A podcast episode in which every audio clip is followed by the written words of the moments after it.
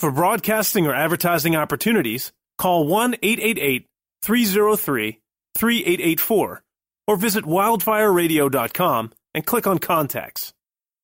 You are listening to the Straight Shooters exclusively on Wildfire Radio. Subscribe to the Straight Shooters podcast on iTunes by visiting the iTunes store and download every episode on wildfireradio.com. Now, here's Vaughn Johnson and Nick Piccone bringing you the latest and greatest in the world of professional wrestling. Oh, Shooters Radio Universe! Is Vaughn Johnson. Well, super nerdy pet peeve uh, of mine, nitpicky. I I don't think he should have been hopping over the top rope like uh, parkour champion. You got me mad now. What is your name? Here, as always, with my main man, Pots and Pants, Nick Piccone. That's me. It doesn't matter what your name is. You know, you got a back tickle. I don't really know us like you think that you do. I'm Ryan Isley. What is he doing? God! Is he the third man? He's the third man! What the hell is going on here? Straight Shooters is, the, I believe, the number one show on Wildfire Radio. I'm feeling good. No sleep, no food, no nothing. Just maniacism. Well, the st- skeptics and all the people have a little bit of. Let me do this again. Oh, it's live, Hal. Sorry. What actually happened on the show? Nothing. Give me a hell yeah! I said, give me a hell yeah! What is going on, everyone out there in internet land? My name is Vaughn Johnson, joined as always by my main man, Todd Japan, Nick Piccone, Philly voice and Philly influencer, and you are listening and watching episode 178 of the Straight Shooters on a multitude of platforms, which I will get into in a second. But before that, Nick, how are you doing tonight, my good brother? I am doing well. Uh, you know, I was looking forward to he- heading strong into 2019, and we kind of got to lead off with a somber note. But uh, you know, it's it it's something that it's kind of like a good thing to look back at all all the the moments that uh, Mean Gene Okerlund gave to us. So, in in in that vein, today hasn't been a total downer, but it, it, I'm bummed. Nevertheless, to say I'm bummed.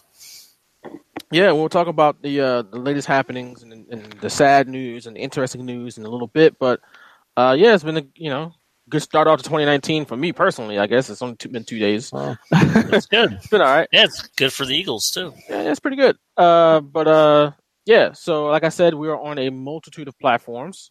First and foremost, we're on live on YouTube right now. So if you're joining us on YouTube, thank you. You can interact with us on the left side of your screen on YouTube. Make sure you subscribe and like our videos, subscribe to our channel, I should say, and watch our videos too. We appreciate that as well.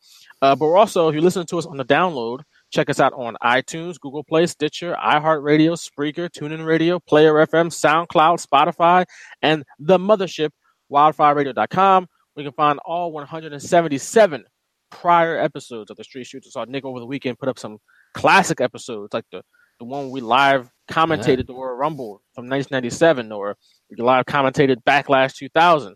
Where you can find our live commentaries. You can listen to our live commentaries. You can listen to our old ones on wildfireradio.com. But if you want some new ones, check us out on Patreon, patreon.com slash shooters radio. You can subscribe for the nominal fee of the first tier, three ninety nine per viewing or you know whatever the terminology is. But yeah, live commentary specials. If you want more, subscribe, go to Patreon.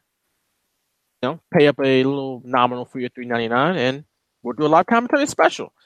Uh, again, patreon.com slash slash shooters radio. And of course, we have another tier. We can break in with our breaking news and thoughts and opinion. That's five ninety nine per patron per creation. Uh, you know, I guess the death of Mean Gene Okerlund would fall under that, but we're not going to subject that to Patreon. This is too important because Mean Gene Okerlund is a legend and he deserves a show that's seen to the masses. Our tribute to, to Gene Okerlund deserves to be seen by the masses because, as you may have heard earlier today, like we said, we're going to start on a somber note, but uh, Gene Okerlund, born Eugene Arthur Okerlund in Sisseton, I think I'm saying that right. Sisseton, South Dakota, Sisseton, South Dakota, uh, passed away earlier today at the age of 76. After, according to ESPN, he had a uh, he had a couple of kidney transplants Uh, I think it was late last year, sometime or early this year. Not early this year. It's 2019, but um, he had what was it say? He had a couple weeks ago. He had three kidney transplants and fell a few weeks ago. Hmm. So he's already in, in bad health, but uh, his family announced today that he passed on uh, Wednesday today, of course, in Sarasota, Florida, near his home. He was in the hospital recently as well because of the surgery, the, the transplants in the in the fall. I would assume a quote from the family after after the transplants and the surgery, and the fall. The quote from the family is that, and it just got, it just kind of went from bad to worse. So unfortunately, uh, he was in bad health for a little bit of time. It wasn't in great health already, and then things got progressively worse as uh, time went on. Uh, that according to uh, ESPN, ESPN story. But uh, of course, I mean, the tributes and the memories are flooding back because Gene Okerlund is, I think it's safe to say, the best interviewer ever in wrestling. Last year, we lost the best manager ever, undisputed, in Bobby Heenan. And, or I guess 2017, I guess we lost Bobby Heenan. But 2019, we started off by losing, I would say, yeah, the best interviewer ever in Gene Okerlund. I, I wouldn't disagree with you at all. And uh, I think comparing, you know, I'm always wary of doing it, but uh, I don't think there's anyone you can compare Gene Okerlund to because he was just that much above what we've seen since and even what we saw before of what's available before he came on along in the AWA. Um, so uh, he just made everything like he's part of the reason why I felt like when I started watching wrestling that it was real. Like he had that element of realness to it, which is the same thing Bobby Heenan did, and uh, even Gorilla Monsoon sometimes. It's like it's probably why Tony Schiavone was my favorite WCW announcer, and like he he had an answer for everything almost, and it just seemed like Gene Okerlund had an answer for everything, and he would laugh off, uh, you know, the ridiculousness of heels and. Um, you know, just he was a real character um, that made me think that everything that was happening was real, and whether he was like over the top with it or not, it was just like he he got the best out of everyone he interviewed. And uh, you you talk about the realism that Gene Okerlund brought to, you know, pro, pro wrestling. That's because he was a legit broadcaster at one point. He he like I said, born in South Dakota, but eventually went to University of Nebraska and got his first, pretty much his first radio, his first gig at a radio station, KOIL, in Omaha, Omaha, Nebraska, and eventually moved on. Started working with, pretty much broken from there with the AWA. That's where wrestling fans became to know him in the '70s. Uh, in the AWA, interviewing, of course, Verne Gagne and Nick Bockwinkel and the likes. And he, because he's working, I think he's working for a TV station in Minnesota. I'm not totally sure. Uh, let me see here. This is according to Wikipedia. So But I think yeah, he's he moved to Minneapolis to work for a local TV station, and in the front office technically. Uh, but uh, of course that makes sense because back in the day, television, radio, wrestling on television was done at television studios a lot of times, mm. and a lot of times the, the microphone guys, the guys who commentate the matches or do the backstage interviews, were guys that are, were already working at the TV station. And I guess Gene Okerlund was one of those guys who, like, you know, like a Lance Russell also, and you know many others in that realm. It's like, hey, why don't you do the wrestling stuff? And he was doing that, and from there he just took off. And of course, AWA was a big time promotion back in the '70s and into the early '80s, and a lot of people saw Gene Okerlund, and he, and of course, he caught the eye of Vince McMahon, who also, you know, he took a lot of talent from AWA, namely Hulk Hogan, uh, and so Mean Gene Okerlund saw the the birth and you know the burgeoning, the very infancy stages of Hulkamania in the AWA. Pretty much went with him to to WWF, yeah. and the rest is history. He became a legend, legendary figure. That that whole decade of the '80s, essentially, from you know Hulk Hogan's run to, the Macho Man to the Warrior to you know all the tag teams, Andre the Giant, all that stuff. He was there for it. He was the the backstage voice of that era into the 90s even of course with WCW when he, he was, eventually yeah. went there uh, and of course he's recently with WWE he was still with WWE doing the voiceovers for like the WWE Storytime show on um, WWE Network and he, he did quit the Legends House before that right but um so he was still active and still doing a lot, involved in a lot of different things in wrestling. Of course, he wasn't on TV as much, but he was still, you know, like I would assume making appearances and of course doing voiceover gigs with WWE. But yeah, the the, the, the man's status as a legend, and of course he's in the Hall of Fame, WWE Hall of Fame, and probably various other Hall of Fames as well, uh, is firmly cemented. But uh, I want to ask you, Nick, what what do you think? Besides this, the you know the, the realism he brought to, what do you think made Gene Okerlund so great and as an interviewer?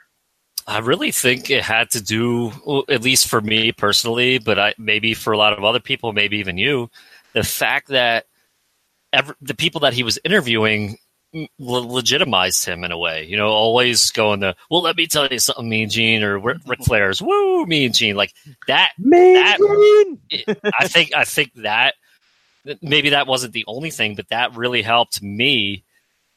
Like, kind of fall in love with the guy. Like, it was like he was an important figure. He was like, it really gave off the impression that he was the best interviewer because the the guys he was interviewing were kind of like putting him over in a way. And just uh, when Hulk Hogan had the heel turn at Bash at the Beach and the the realism that came from him, like going to the ring and kind of in Hogan's face, like what the hell are you doing? You know, you didn't really see that from, and you you don't see that now from interviewers uh, backstage at WWE or really any other promotion. Um, so, and I don't even know if you really saw it back then. You know, I didn't follow Gene to WCW. You know, like I was a WWF guy. I've said it on this podcast before. So really, I started paying attention during the Hogan heel turn and some of that stuff to like weekly WCW shows. So that's where like I kind of got back into that, and I was like, wow, like Gene Okerlund's funny. You know, he he does what he does. I was a kid. I was like ten years old, but growing up and, and, and appreciating just what he brought. You know, like everyone he interviewed made it known that Gene was he deserved answers almost. You know, like they would answer to him, they wouldn't answer to anyone else because Gene would ask the tough questions and demand tough answers, and that's kind of how it came across. And it had nothing to do with the whole hotline thing. Like he would always plug the hotline, but that didn't even like bother me at all. And I, I that was like when I talk about over the top or whatever. It just that might have been like the the comedy over the top thing that I remember him for uh, with the hotline. But man, he was just like no nonsense. He just went right after the the guys he interviewed and girls he interviewed, and I just think that's really what legitimized him. Yeah, you, you mentioned like he went after people. He he. There's a lot of different things that made him great. That especially in WWE, that interviewers lack today. He had personality.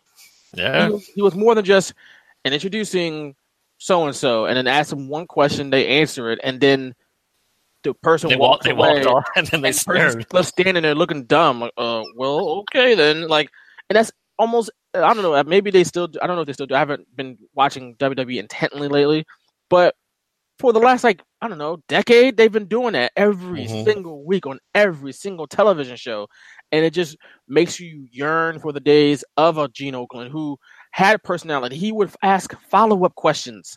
What a novel Yeah. concept! He would admonish heels when they did something Yeah. wrong. He would say, "That's not good." Like the classic example when the NWO formed at Bash the Beach '96, he was in the ring like, "Yo, Hulk, what happened?" Like he needed answers. He got an answer for this. Like this is not right. And then you know, Hulk, and it only made Hulk Hogan an even bigger heel than what he already was. People were already throwing trash in the ring, but it only added to it. Like you know, what I'm saying like Yeah. Gene only added, and he, he reacted. He reacted to the people that he was interviewing. So when Right. the Macho Man would do ridiculous stuff, he was like, "Whoa, what the what in the world?" Like just I'm gonna call my lawyer. Like Right. that was my and it favorite wasn't line. like it was some massive thing. He was just reacting because that's how human beings act. Instead of Right, WWE, they just stand there and go, "Oh, okay, that, was, that wasn't cool."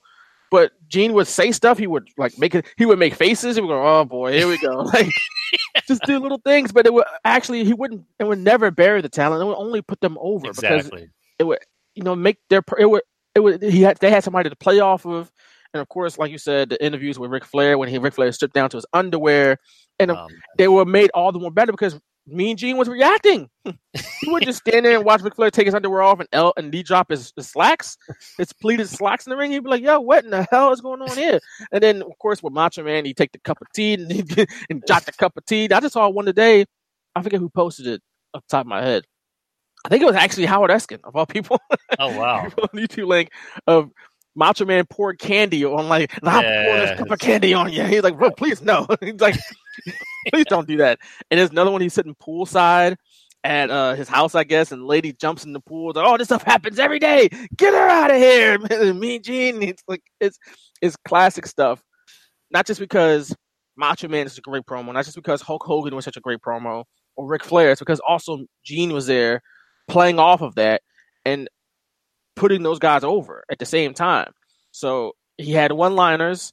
He was he was funny. People like you said, he had credibility with the people because he was a human being, and also he just he brought the air of professionalism, and he was allowed to be a broadcaster. He wasn't just a like a a, a stick man, person holding the microphone and saying the same stuff over and over again.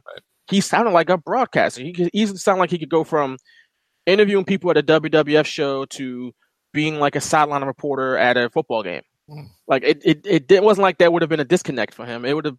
He sounded like someone who came straight off the sideline at a basketball game or a football game or whatever. So, he, he, like I said, he had all the credibility in the world, and of course, he was super talented and highly entertaining. I, I always remember the uh, the Gobbledygooker debut where he's like you know that pair that thing's got a pair of legs like, like my mother-in-law pal like let me tell you like, how stupid is that but it, but again if that was today with one of the, the interviewers from today they wouldn't say a word they just be in there they probably wouldn't even be in there they just like get out of there we don't, don't even need you mm-hmm. but and then of course Gene Okerlund did the whole uh I don't know what that dance is called the um they did the yeah, Dosey Do. Dosey Do. Yeah, you know I'm talking yeah. about, man. I don't, I don't, you know, we don't, we don't do that in the hood. We don't do the dosey do in the hood. All right. No, I don't know.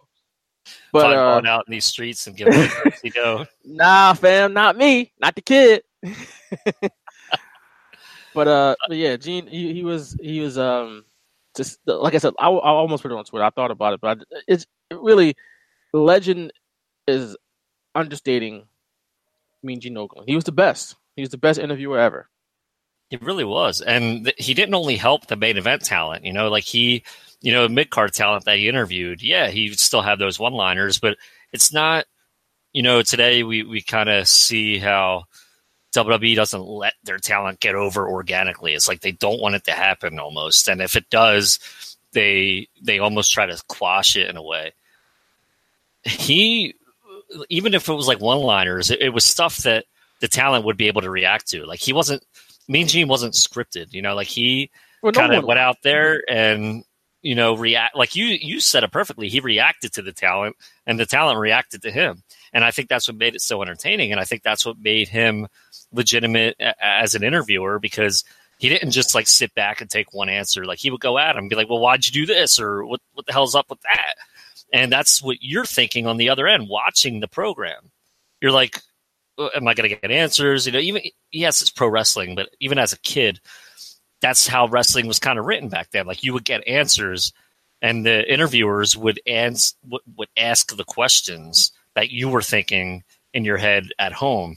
And that, that's always what Gene Okerlund did, you know, like this with me in WWF. And then when he went to WCW, I did, you know, like I said, I didn't follow him there, but, you know, a couple years afterwards when the whole NWO thing became big, he was a- asking the questions that I was thinking at home, and I think that really helped me gain more respect for him at the time.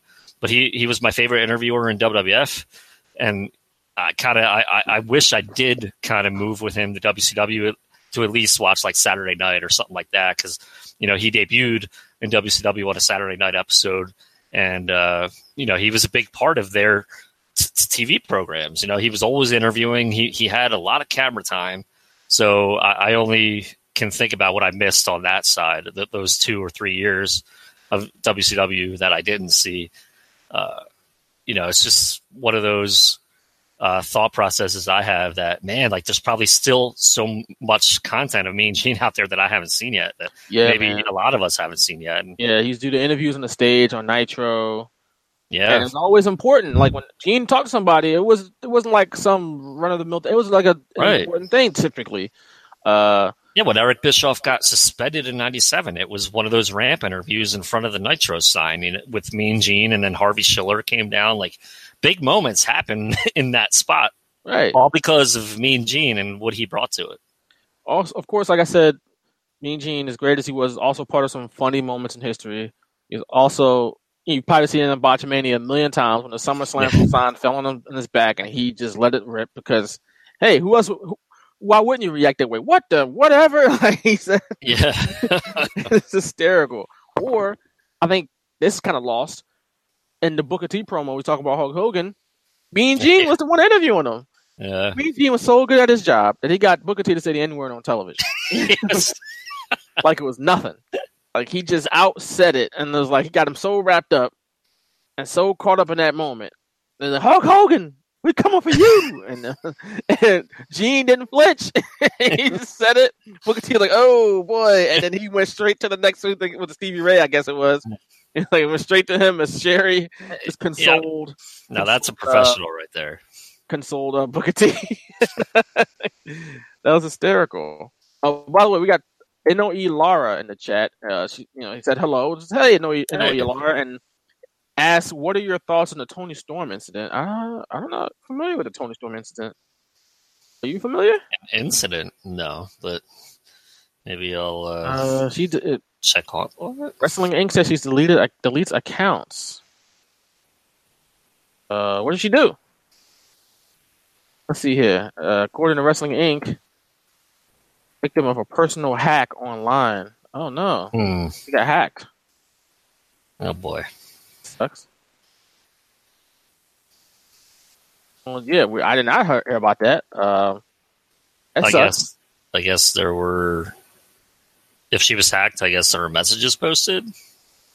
So some private ones, yeah, private messages leaked Yeah. online. This is two days ago, apparently.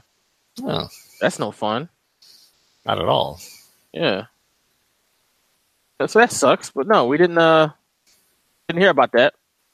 Hmm. But uh that sucks for Toni Storm and hope she can get her uh Twitter and Instagram accounts situation straightened out because I know me. I use social media like every day. Uh so if I didn't have to if I didn't look on Twitter, I don't know what I would do on like a SEPTA or something like that when I'm on my way to and from work. Yeah, right. Like, I just look at it just casually, just scroll through. Where do I where do I, where do I get my news from? A newspaper? Get out of here. But with that said, support your local newspapers and uh, your local media outlets because they need they need the support. Uh, I'm just kidding about the whole. Yeah, there's still Uh, some really great journalism out there locally. Of course, of course. So, Uh, but back back to Mean Gene. Um, yeah, I think we've said. I don't know. You can't really say enough. right. And you know what? And I'll.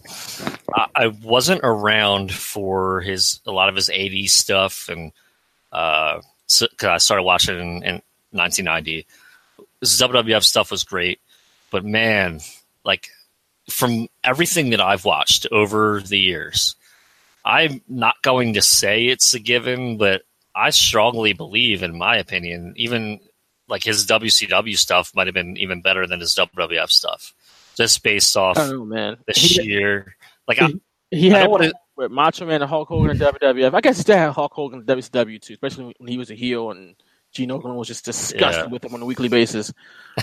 and the Ric Flair stuff in WCW was hysterical as well. Yeah, he, he was never afraid to talk crap to guys twice his size. It was the funniest thing. Like when you said when he when he confronted Hulk Hogan in the ring at Bash of the Beach '96, Hall and Nash were in the ring, and he's like, "How could you uh, s- align yourselves with the likes of these guys?" Like, like right, in the, he's like in the war zone. He's you know throwing fire. Like if he was if he was gonna go out, he was gonna go out in a blaze of glory at Bash of the Beach with like a power bomb or something. As far as I can remember, they never laid hands on Gene. Uh, From what I No. think, he would they they like happen. they grabbed his jack maybe not that night but like over the course of nitros and thunders they probably grabbed his jacket but that's i think that's the most uh, i've ever seen them do Yeah, but he, he, he actually did it at the end of uh, that promo i think hogan did it he was like grabbing his jacket uh, Yeah, shirt he had credibility. You didn't really Yeah, hands on Gene exactly. That much. Only, but another moment I remember uh, was when he was still in the AWA, and this clip was going around a lot today when Andre the Giant put his big old mitt on the Okerlund's face and just covered and just submerged his face in his hand. And I seen it in a documentary too, the Andre the Giant documentary. It's like it's probably in part of the trailers, and of course it's in the documentary itself. It's just you know a, a, a testament to how massive Andre the Giant was. But of course, that's Steve Okerlund's face getting smothered by yeah Andre the Giant's massive hand, and it's just uh, you know just That's a great another, moment. Another moment in history that Gene Okerlund was a part of that us as wrestling fans, young and old, got to see. And I know so a lot of people because you know again, you said it. Okerlund and the WWF, you know, was a little before my time because I, you know, I didn't really start watching until the mid to late '90s. Mm-hmm. He was already in WCW by that point, but for them, especially in WWF, he was the voice of a lot of people's childhood growing up when those backstage interviews and you let me tell you something, Mean Gene, and and of course the the Macho Man interviews, and of course I saw him in WCW in the '90s. But I want to say he was like Jim Ross would say would like be the voice of my childhood because I watched more WWF than I did WCW. But of course, as I've grown up, I've gone back and watched a lot of that stuff. You know, Okerlund, there's none better as an interviewer Gene Okerlund. He was, like I said, he had personality. He was a he, he admonished heels, which only helped the heels. Uh, he, you know, the baby faces always acknowledged him. They always liked Gene Okerlund, so that you know that helped his credibility. And he was he was great. He was fantastic. So I think yeah. he was the uh, interviewer with Bret Hart too, when uh, the, who the infamous "Who are you to doubt to doubt El Dandy?" Uh, they, like, even just random stuff like that, like so ridiculous. And it was on like a Saturday night, I think. I don't even think it was on a Nitro or Thunder. I think it was like on WCW Saturday night. And uh, it was like one of the just there are moments like that where there's probably so many that we even we haven't seen yet or gone back and watched oh, yet. So how about Rumble '92 when he's interviewing Ric Flair after he yeah. the title? Ric yeah. Flair is all with a tear in my eye and all that, but Gene Okerlund suddenly put that cigarette out. Like who had a cigarette? I have that. Uh, so I started a thread on Twitter with some some of my favorite moments, and I'm going to keep adding to it. And that's like I think my second video down. Where and and then you know he he goes back to Ric Flair, and then he looks back off camera, and he like you know points at him or like was like, you better put that down or something like that. Just, you know, just like the body language. It was so great. If he didn't say anything, the body language said it for him. And that's a, we don't even see body language nowadays, you know, no, with, with, interviewers, stuff like that. There's nothing. It's literally, and it's a shame because we can recite it you know, precisely. Uh, here's my guess. Seth Rollins, and Seth Rollins walks in usually from the left side of the screen or the right side of the screen if, if we're watching it, but from the left side of the camera.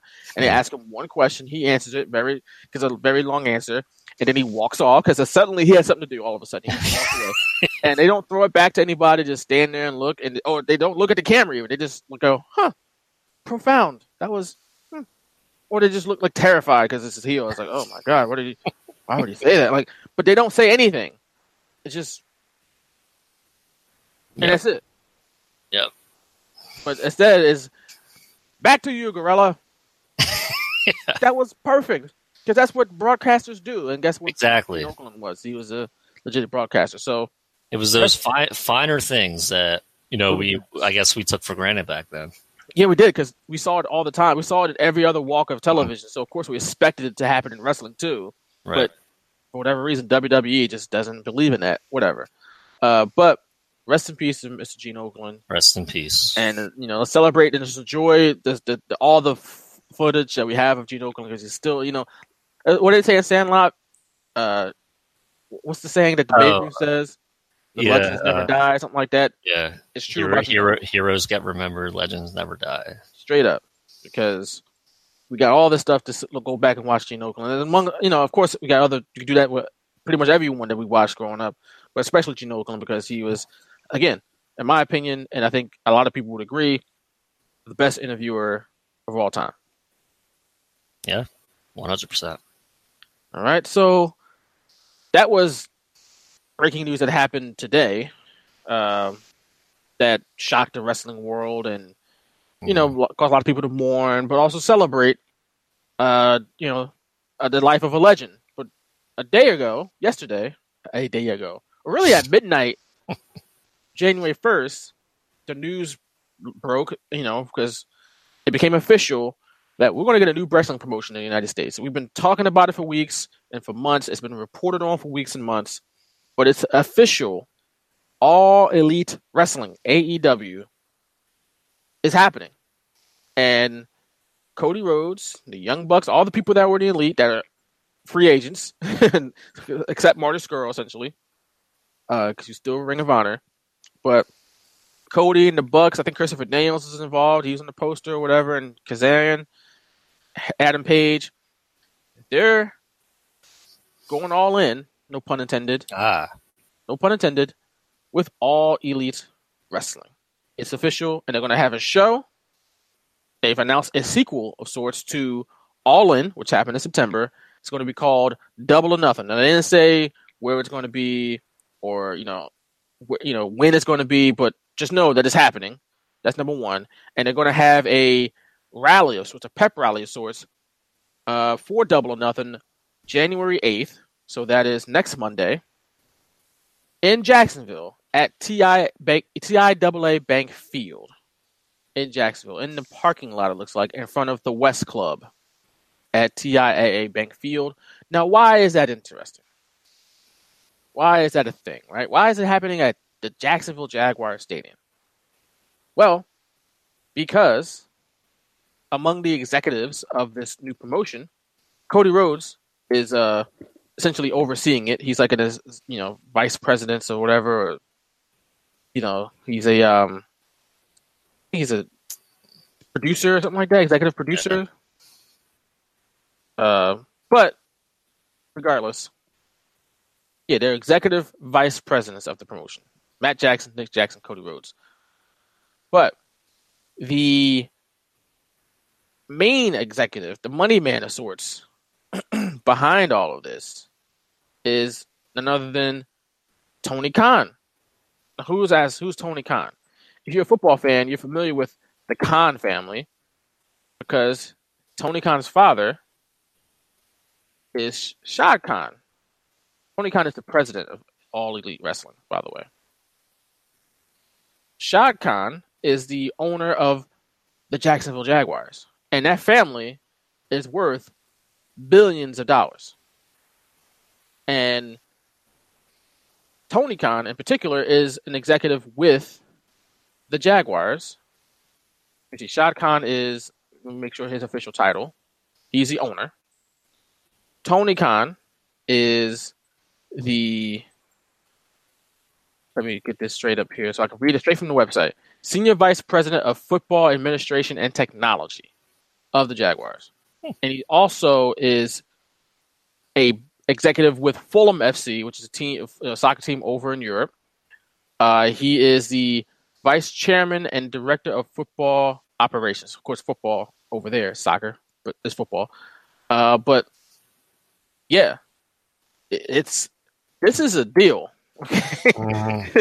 this is a deal. This ain't just like oh wrestlers. We're starting an independent promotion. No, they they got some money behind it.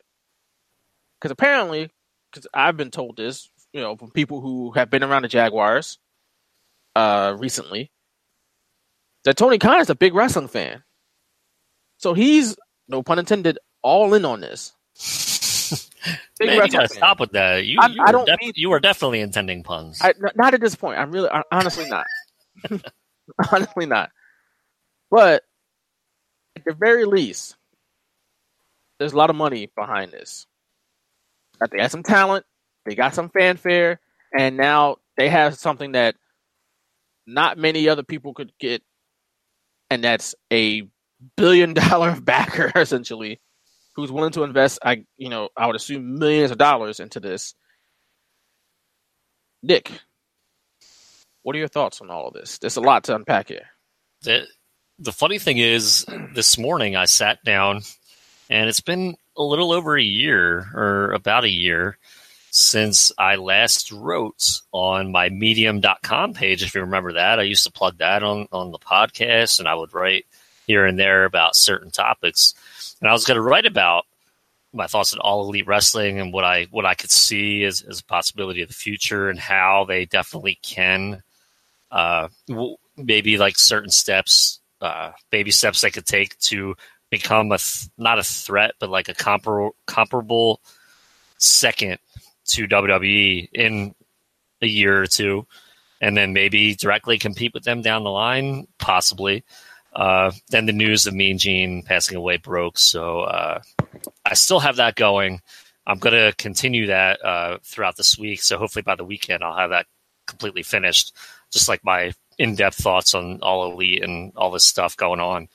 But my, my main takeaway is that if they got money, they they and they have a schedule that benefits guys that in a similar situation would go from WWF to WCW because of the lighter schedule. Why wouldn't they have the chance to sign some of the top names of WWE to give them legitimacy once their contracts come up? Now, yes, it's an uphill battle, and everything's an uphill battle now when when you start a wrestling promotion. But Cody's he, took the the path of like a Matt Hardy to, to become really popular on the independents. Uh, the Young Bucks are, you know, a, a, one of the greatest tag teams in the world. Uh, so I think it's a good start. I, I, think they have the minds necessary. That they already ran a big show in September. Just them. I, yeah, Ring of Honor helped, but it was kind of like their brain power that really threw that event. The production, I don't really necessarily equate that to brain power but they they have I, I think they have the foundation to really first of all they're going to eclipse impact wrestling I, I, like i think right away? quickly. Uh, maybe not right away but quickly. Uh, i think uh, right away. I mean I, I wouldn't disagree with that but unless they uh, complete unless i think their first show they will be like more than what impact yeah. could and, draw anywhere like and that's not a knock against Impact. It's just it is right. what it is at this point. Well, uh, I mean, they're currently searching for a TV deal. Their first TV deal is probably going to be a lot better than Impact's anyway. I mean, um, I would assume, but uh, I was going to say uh, I listened to Sean Ross Sapp talk about it, friend of the show, Fightful.com, uh, that WGN America has emerged as kind of like a, a top candidate for uh, a TV show for All Elite Wrestling, well, and I think that would that would probably be best case scenario. I think the, the pre-show, the pre-show for All In was on WGN. Right. Exactly, so they got some connections there. They have some type of relationship there, so that would make sense. Yeah, and you know, Ring of Honor spent forever in, in syndication. They're still in syndication. They're not in the Philly area on syndication anymore. At least where I live, they used to be, but they're not anymore. So Ring of Honor is kind of like, eh, like teetering on that. They're still the second biggest company in, in the U.S. But I mean, can All Elite really usurp them at, in that? I absolutely believe they can. That's tough. It, may, maybe not in a year, but th- if they get the talent, they have the money backing them, and it's got to be like a real investment from Khan. Like he can't change his mind a year or two into it. Like he's got to see this through because we've seen a lot of wrestling promotions. It's like Impact started as TNA, and TNA was, you know, they had those two hour weekly pay per views starting out. So that was like good content, I think. Like their, their wrestling shows were good. They had good talent. Uh, in 2019, will it be more social media driven? Like, will will their programs will, will the company be kind of like a old school type company? I don't really think so. So I think their main thing is that TV deal, and if they get top talent, and I think creatively and and wrestling wise, I think they'll be fine. I think they'll be a lot better than WWE. That I think they won't exactly, and, and maybe even in TNA, Jeff Jarrett was kind of like all over things a little bit too much. Hopefully, I have a good feeling that this group won't allow creative differences to kind of kind of saturate everything. You know, like guys really popular, push him as the face of the company, get, like just become popular. I don't know how exactly you do that, but you definitely need a TV deal and you need to, you need some top stars. And if they have the money, I don't think it's going to be that hard to to get top stars. Well, like we said it multiple times, to got a family behind them in the Khan family, at least with Tony Khan, that it's worth billions of dollars and that have they already have experience and I guess infrastructure. I guess you know if if they want to, I don't know if he'll take someone from a foot the football team or the soccer team to help out, but they have experience in building, you know, or at least maintaining a brand. Let me just say that. Uh, so that helps. That's something that I mean, yeah, Sinclair Broadcasting, a lot of money, but you know, it's different. It's a media company as opposed to like a, a property that you're the brand that you're trying to expand and grow. Two different type of types of things. Uh, they got some ta- they got star power already with Cody Rhodes and Young Bucks, and people will support them. Just the same thing as they did with All In. They want to see them succeed. The people will go out of their way, at least at first, to help them succeed, and that's buying tickets, that's watching whatever product they put out there on a regular basis, whether it's a TV show or an internet show, whatever the case may be. They will get support up front. Now, it's one thing to do it once a year with All In, and you draw ten thousand people because this is once you know this is annual special show that doesn't come around but once a year. It's another thing to do it on a consistent basis, week after week. There could be maybe, possibly, you know, th- that law of diminishing returns, where you can't do all in every week, you can't do all in every month. That's only once a year. What about everything else in between that? How how do they like said, how do they map out their schedule? Are they running three or four shows a night like WWE, or they only running maybe, or they running more of a Ring of Honor schedule where they do like house shows like or like like television like once a month and they tape it all like one weekend, or or they do house shows like two or three weekends a month, something like that? Or are they doing an impact schedule where they don't really want house shows, they just have television tapings or something like that? You know, how do they map that out? Where do they get more talent from? Are they going to be in bidding wars with talent from that potentially could be leaving WWE or New Japan? Speaking of New Japan, they're trying to get a relationship with New Japan. How does that affect Ring of Honor, who also has a relationship with New Japan? And also, Ring of Honor is already signed on to do the Crockett Cup with the NWA as well. So I kind of like that, though, is that the, the, the promotions are Absolutely, working together. I've always been a uh, proponent of that. Wish WWE would do it and make this whole wrestling thing pop like it used to do back in the day. But in the meantime, it's cool to have Ring of Honor working with NWA and Ring of Honor working with New Japan and New Japan working with All, All Elite and maybe All Elite can work with Ring of Honor. They're all friends, right? You know, that, I would assume they went out on amicable terms. So there's a lot of things in their favor. I'm curious to see how they map out their touring schedule if they have a touring schedule. But the big thing to me is the distribution. Because I think they can get talent, especially if you throw enough money at somebody and if they have enough money at their disposal to throw. And if they can throw it, people will sign on. I think people trust Cody Rhodes and the Young Bucks because they also they are also wrestlers and they also and they, and they somehow got this billion dollar family behind them who are you know obviously they know something about business and like this it's just Cody and the Young Bucks. Mm-hmm. They got the financial backing too, the investment, the financial investment, but the distribution of the product. How does that happen? Right? They did they did a lot to get you know they got like I said the pre-show for All In on WGN. They got the show on I think it was on pay per view right, and they had it on FITE TV because at first that wasn't the case. It was just going to be a live event and that was it. Right. But then as time went on, they announced a pay per view. They announced the FITE TV thing and, and the WGN thing for the pre show. So they obviously can get things done.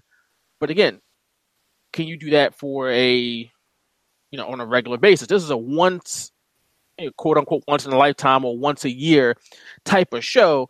So that people more apt to jump on board with that instead of a commitment to something that's probably 52 weeks a year or maybe a little bit less again, we'll see. But I think that's a big thing because, especially if you get someone to pay for your television rights, that's a revenue stream that a lot of big businesses like WWE, like the NFL, like the NBA, NASCAR, you name it, they all benefit from that. Does that? That's a huge revenue stream. And I don't think they're going to get billions of dollars, but if they get millions of dollars from, I don't know, name a network, I don't know, Prob- like Paramount. yeah, or TNT or TBS, which would be Yeah. got back in the game. It really would. If they got some money from somebody to, to for the television rights, that would be to me. That would be I won't say a game changer, but that would be a big deal to me. If they were able to get a television partner, because I know some people are like, oh, you don't need TV, just do it through the internet. That's how they did being the elite. Yeah, but how much money can you make off of that? Is that enough, can you make enough money to help support a wrestling promotion that's going to be somewhat large in scale? Maybe an independent promotion, yeah, but like a, a real promotion, like a major promotion off of YouTube money, off of Twitch money, uh, I don't know. I don't see that happening. So, TV deal though is a contract. It's guaranteed. You sign that paper, you guaranteed to get that money every year. I think both of And us have been on board. And advertising. Yeah, and I think both of us have been on board with like a TV deal is probably still in 2019 uh, the most important thing for a wrestling company. Uh, like we talked about Impact, we talked about Ring of Honor. Like that's, I still think the most viable option to long term compete with the biggest company in the world, at least for talent. you know, like you might not be competing financially, uh, like have the same numbers they do, like bottom line, but you can offer talent the same amount, maybe a little more, less dates. That's where the competition starts to come into play. Yeah, it's, it's, it, that's a, still a big deal. And, and even in 2019, with the internet and streaming as big as it is, I just saw a stat today that the NFL streaming went up, like the, the audience on the streaming services went up 86% this season. Hello, like eighty six percent. So obviously, there's plenty of room to grow for any property looking to get into the streaming side of things of their distribution. But TV isn't just. It's not only are I, there are still a lot of people watching TV. It's, it could be a revenue stream. That's I think thinking, that's the most important thing. And I wonder because you know I have Xfinity, or whatever. Like I have an iPad. I watch my Xfinity sometimes on my iPad. So I still have cable, but I'm technically streaming it. So I wonder if that 86% is like tied to not I all think, of it, but I think uh, that might be. If you got like, like maybe at least part like of it. ESPN Plus, something like that, and you're watching, let's say, Monday Night Football. Mm-hmm. ESPN Plus, you can't watch Monday Night Football on ESPN Plus unless you have an ESPN subscription on cable. Right. So, and I would assume that those networks or whoever has streaming services surface uh, streaming services, yeah. they count the number of people watching the service. So whether it's ESPN or whether it's NFL's app, which I know I watch, you know, if I'm on my way to work or whatever, and before I was with the Eagles, I was watching it on my way to work a lot. I'm watching, you know, football on my phone. If you know, if I got service or whatever, on, through thanks to Verizon, and I know I'm not the only one that does that. Uh, so yeah, and if and not just it's not just phone, it's tablets, it's computers. Because if you might have YouTube TV, or you might have a Slingbox. I don't know. I don't know anybody has a Slingbox, but somebody might. But uh, so yeah, that's still a thing that you can potentially do. But I still think TV is still a viable option because not because not again the audience is there, but also because it's a potential revenue stream if you can get somebody to pay you for the TV time because you know pay for your rights because there are times where you're essentially paying to be on the station. you're paying for the time, and right. you, you might you might not get even a cut of the advertising revenue. Whereas the, the the, the the deal is they can go to the table and say, "Hey, we have this many followers on social media. Our YouTube show is in this many numbers. We just drew ten thousand people at a show last year. We got this many buys on pay per view. We had this many people watch the WGN fight, uh, the WGN pre-show. We had this many people watch on FITE TV. They can present all that stuff to the table as leverage and say, hey, this is why you want to buy in, no pun intended again, and be all in to all elite wrestling. That's what I would do if I was, you know, and I'm no wizard when it comes to getting television contracts, but I, that seems like obvious thing to do is to present all the things you've done in the last year, internet wise, live event wise, pay per view wise, and then say, hey, give us money and we'll be on your network. Yeah. And, you know, maybe that's part of, I'm really looking forward to, you know, what other details they, that come out for double or nothing. What is it? The eighth, the eighth. So, uh, yeah, we still got a little, little, less than a week. So is, is it next Monday? Or was it Tuesday? Today's Wednesday, so it's Tuesday. I'm sorry. Yeah. Next yeah. Tuesday.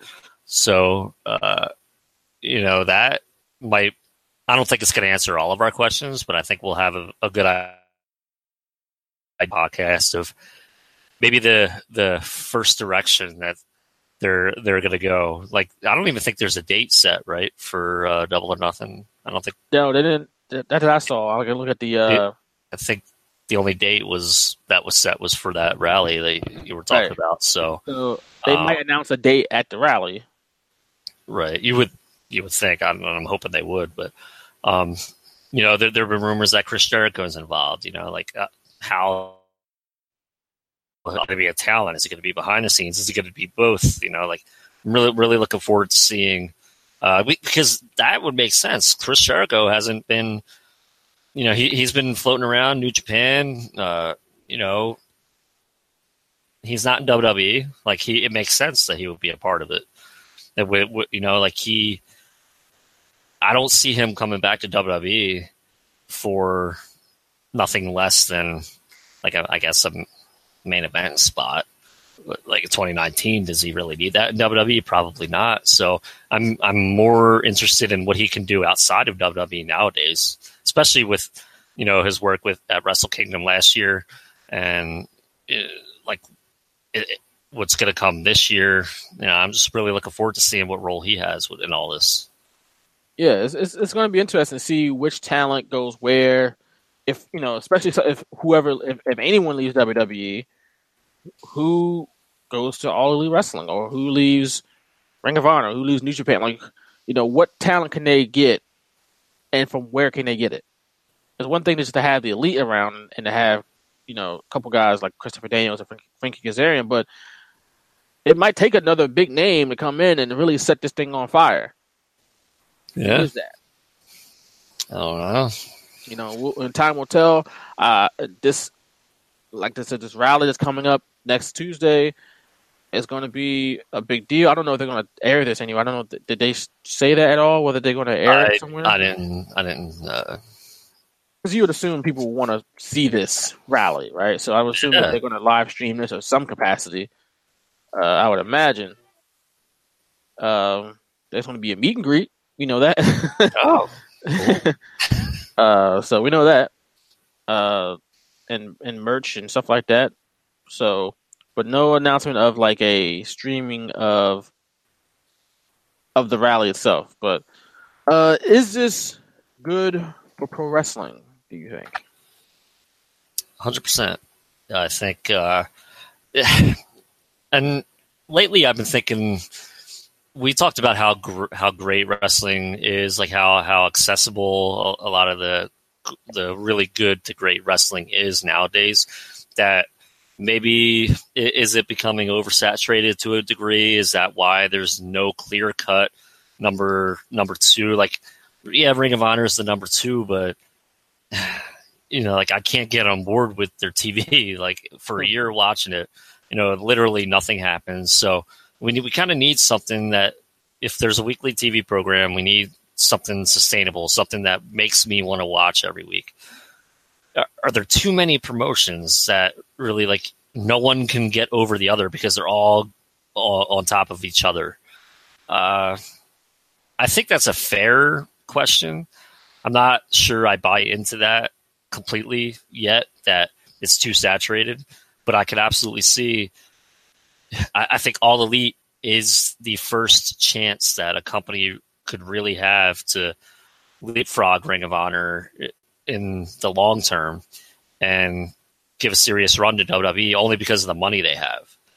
And maybe that's just short sighted, and maybe like I'm not looking fully into it. Um, but But what's a serious run to WWE? Honestly, like you because you're not gonna. I don't know if you can really that WWE is such a monster that what's the serious run? Like, are you gonna outdo them as far as attendance? Maybe for one or two shows here and there. It depends on where they are. I don't mean like you understand WWE's doing arenas every week where they're putting I would say, you know, an average what, seven, eight thousand people in every building? And mm-hmm. not every building, but most buildings, right? Especially for TV, let's say seven or eight thousand. Maybe for untelevised shows, it's probably three or four thousand. I don't know, but it's thousands of people every week, right? Mhm. WrestleMania every year has a stadium show. Mm. The big five shows are in front of packed arenas. That's they, they a did they have like four they had four stadium shows this year actually Yeah, back, two of them were so. overseas, and they were, as far as I knew, sold out. I don't know, maybe they weren't. But uh, you got the Rumble, typically sold out. It's probably gonna be sold out again in the stadium. Mm. SummerSlam sold out, 18, 19, whatever, thousand people. Survivor Series, Money in the Bank, like those big shows are always packed, and the NXT shows are packed. So it's like, it's what's giving them a run really? Doing better ratings than them if they were to get a television deal. I think that's step one. And maybe they Mhm. could do it for like their first show because out of curiosity right of what's going to happen. Because Uh, WWE's rating as like a two point whatever, that's not super high to beat, especially if the intrigue level is there. Like they can probably pull in a three million viewers just off of curiosity, but could they sustain that on a week to week basis? Like, what's giving WWE a run really? Competition I- I WWE.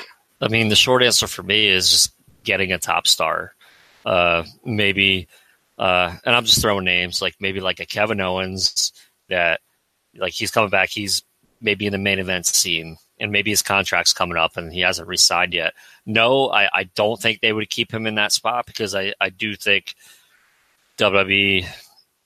I mean, they Kevin Owens might be a guy that they do have in that spot with his contract coming up that they might not re-sign that could leave, you know, at like a high point. Um, may, maybe it takes a name like that, like kind of like a shocking, like, wow, they didn't resign with WWE and they're going to All Elite Wrestling.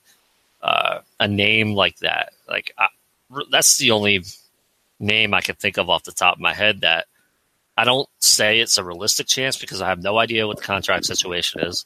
I have no clue if Kevin Owens really wants to leave WWE, but the lesser dates thing always seems to come up when interviews with guys that left WWF in 95, 96, 97, 98 to go to WCW.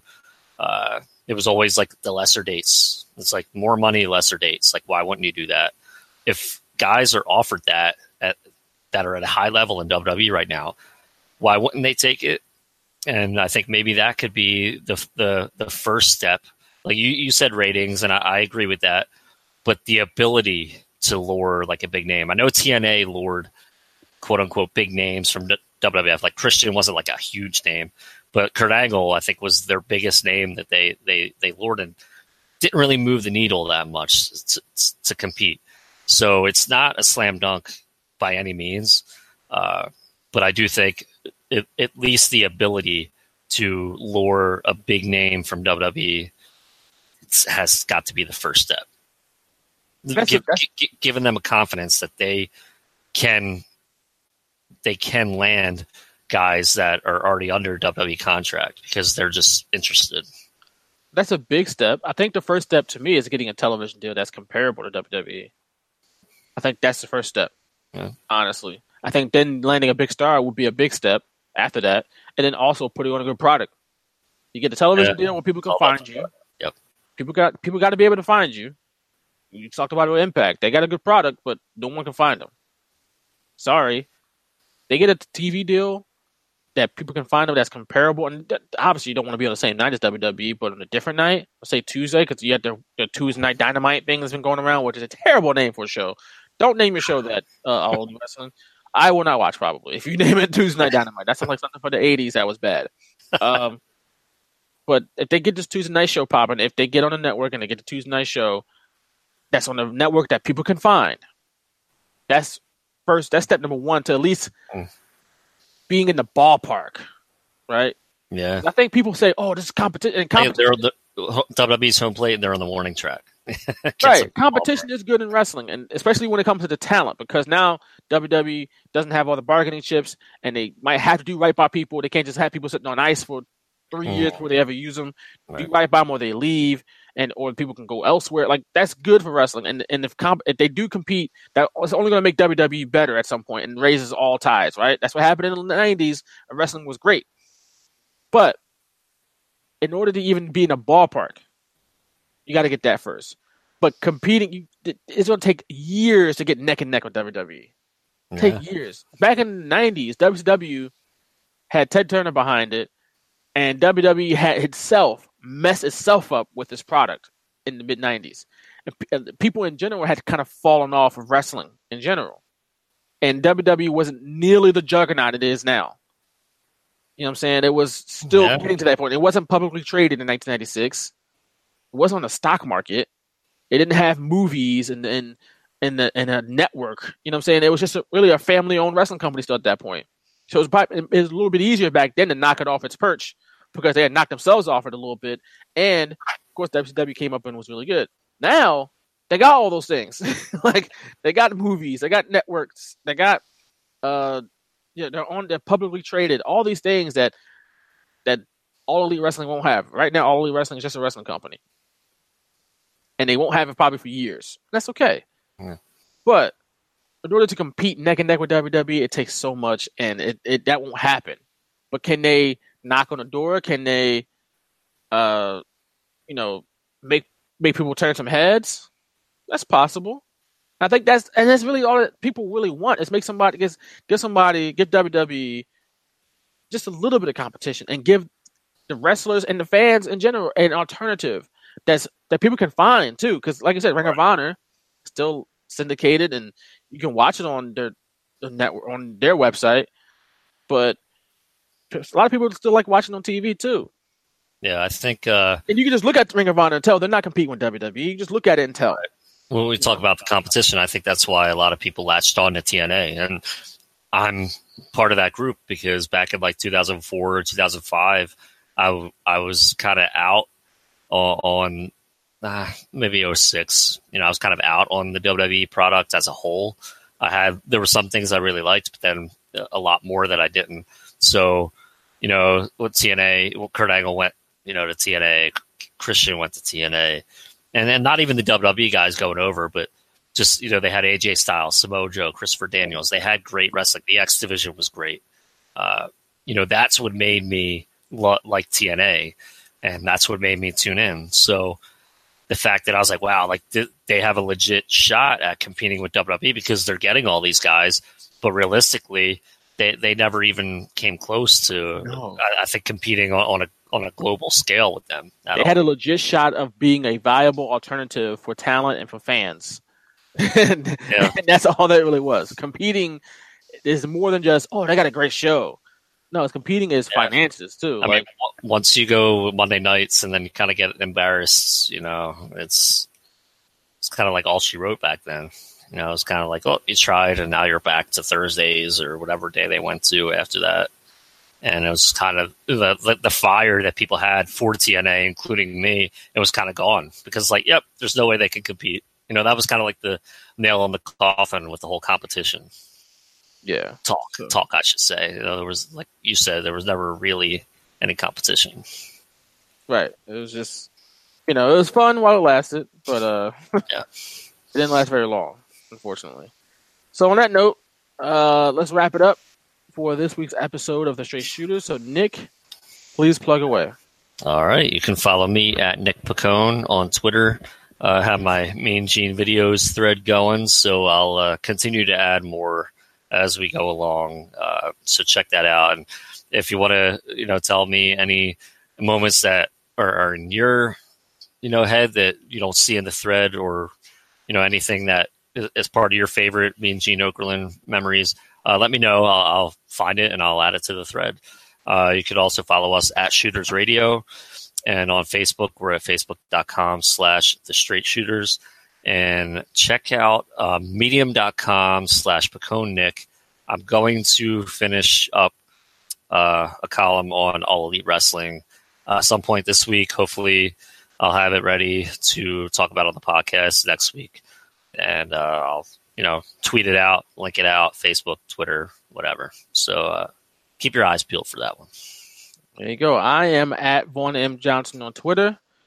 Check me out there. And of course, as, as always, check me out here in these streets because that's where I always am. And just come holler at me in general, you know, on Twitter and stuff like that. I'm a nice guy. Facebook as well. You know, at Shooters Radio, as Nick said, you can, you know, interact with us there as well.